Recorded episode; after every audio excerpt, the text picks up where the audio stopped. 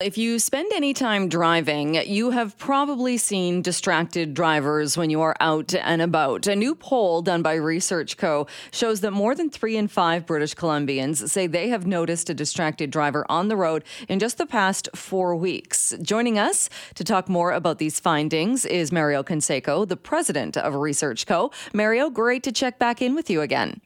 My pleasure, Jill. Great to be here with you. I am not surprised by the numbers, even with the fines going up and people knowing that you're not supposed to be holding the phone or being distracted. But what else did you find about what people are seeing on the roads? Well, what we find first is that uh, the great numbers that we had in 2022 were an illusion. Hmm. Uh, we went down to 46% of British Columbians who had seen somebody who was using their handheld cell phone while they were driving we thought it's the start of a beautiful trend. It's coming down. And now in 2023, it's up to 62%, uh, higher than 80% in the Fraser Valley. So we thought the problem was going away, and it clearly isn't. Were you asking people specifically about people on their phones? Because I know there have been some other crazy things seen, uh, you know, balancing a pizza box on the steering wheel, uh, putting on makeup, shaving, that kind of thing as well. Oh, it never ends, does it? Uh, this we, we wanted to talk specifically about the handheld cell phone issue, but uh, we would have a significantly higher number if we had people who are having their lunch or putting their makeup. It's been very complex, and we've had a guideline in place for almost 20 years now, and we've seen the fines a little bit higher than they were before. And we continue to see people who believe that this is something that should be dealt with. I, I guess that's the other message that the survey sends us uh, when we asked about three alternative penalties that we could try to implement to deal with this issue, the numbers are significantly higher than what we saw back in 2022. And it is interesting, too, when you mentioned the breakdown of the regional, uh, where the different parts of the province where people are seeing more distracted driving. 82% in the Fraser Valley seems like a pretty high number. It's huge. It's four out of five. It's almost as if everybody who is around you is going to be doing this at some point. And it's not as if there's any specific region that is clearly ahead of the pack. You know, Metro Vancouver is at 57%, significantly lower than 82, but still it's more than half of people here who are saying, yes, I saw this happen to me. And it's not something that is pleasant because we know how many accidents are caused by people who are distracted while they're driving. Did you ask people as well um, the kind of the circumstances? And we've discussed this before in that uh, it's all illegal. We get that, and there are fines that that go with it. But I think there are still many people who will justify if you're stopped at a train crossing and there's a train going and the the arms are down is it really going to hurt anyone if you check a text message? Much different than if you're flying down the highway at 110 kilometers an hour and thinking that you're going to check it there. Did, did it differentiate or look at the different circumstances at all? We do get a little bit of that nuance, and it, it's always fascinating to watch because there's always this justification of, oh, I only did it once and it was fine and it was at a stop sign or whatever the situation might be.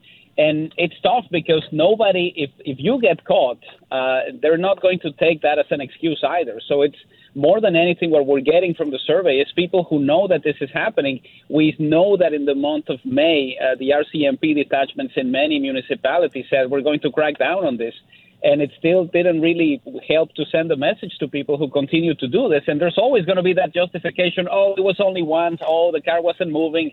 Uh, it doesn't matter because the law is the law, and, and clearly we have more than three out of five residents of the province who say people are breaking the law every time. Uh, people are also in favor of taking away those electronic devices for repeat offenders. I was a little bit surprised at how much support that question got. I was too. You know, percent of British Columbians saying if you get caught twice doing this, uh, they should seize your electronic device. It climbs all the way to 79% with those over 55. So it sends a very interesting message in the sense that the younger generation that grew up with these devices is more likely to say, oh, okay, I think that's a little bit harsh. Uh, but the over 55s who we know win elections and vote every time are saying, I wouldn't mind if you try to implement something like this. So, from a policy standpoint, it's not going to be problematic if a government decides that they want to do something harsher because it's supported by a majority and by a significant majority of those over 55. And did you break it down as well? I know oftentimes you do ask people kind of uh, their voting preferences and if the, the those also fall along those kind of similar lines. Yes, that was also quite interesting because we usually have that policy divide, right? If it's a policy that the government from the NDP wants to implement, it's not something that the BC Liberal voter or the BC Green voter is going to be supportive of. In this particular case, uh, the level of support for all the three things that we're testing is significantly high. So you don't have that difference of the BC Liberal voter becoming a quasi libertarian voter and saying, no, no, no, this is too harsh. They believe that it's time to either double the fine seize the electronic devices of repeat offenders or even suspend their license for a year. So all of this sounds a bit draconian, but it's supported by more than half of residents.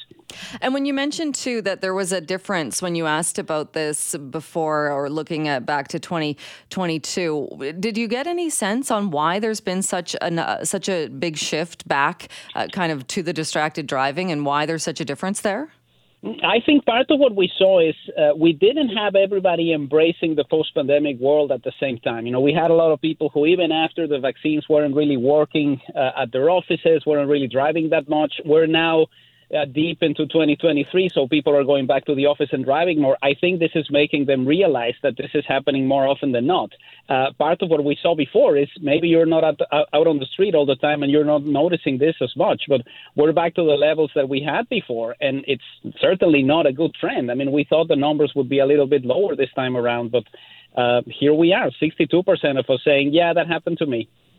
Hmm, interesting. And I'm, I'm curious too, and I know this poll, this research doesn't go into it, but with the numbers going up, with people seeing this, I, I am curious as well because we're often told by ICBC, by the ministry in charge of this, that there is that direct connection between distracted driving and crashes. But I do wonder if the crash rate levels are also up to kind of prove or back up that idea we have seen the numbers, the most recent numbers that were put out by ICBC, and it does seem to be trending upward as well. Uh, it's complicated because there might be a wide range of reasons for a crash to happen, but it's one of the things that they keep reminding us, reminding us of consistently. And we can go back to the time when the law was first implemented. Cell phones were very different back then. You couldn't get a lot of stuff done. You weren't certainly as connected as you are with all of the applications that we have now. So we've had a rule in place since before the technology enabled us to do a lot of that. So part of what I think is necessary is a little bit of a, of a rekindling with the situation that we have in front of us, because this isn't your ordinary 2006 cell phone where you could do a couple of things, and now your whole life is there, and it's very difficult for somebody to put it down, even if it's illegal. Which I mean, I guess it's a whole other conversation as well. But uh, if you, when you talk about the technology, I think that in some of the newer vehicles, though, that have these giant computer screens in them, and I know that it's it's it doesn't work with all everything when you're flying down the highway, but I find those computer screens are just as distracting, if not more distracting, than if you were having a phone in your holder and, and clicking or just touching the button on the phone.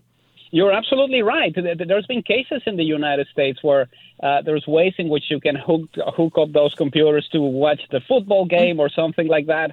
And the fact that it can be done has a, a lot of the law enforcement agencies scratching their heads. You know, this was supposed to make things easier for you. You're making it harder on yourself by rejigging this in a way that is going to enable you to see how the Philadelphia Eagles are doing.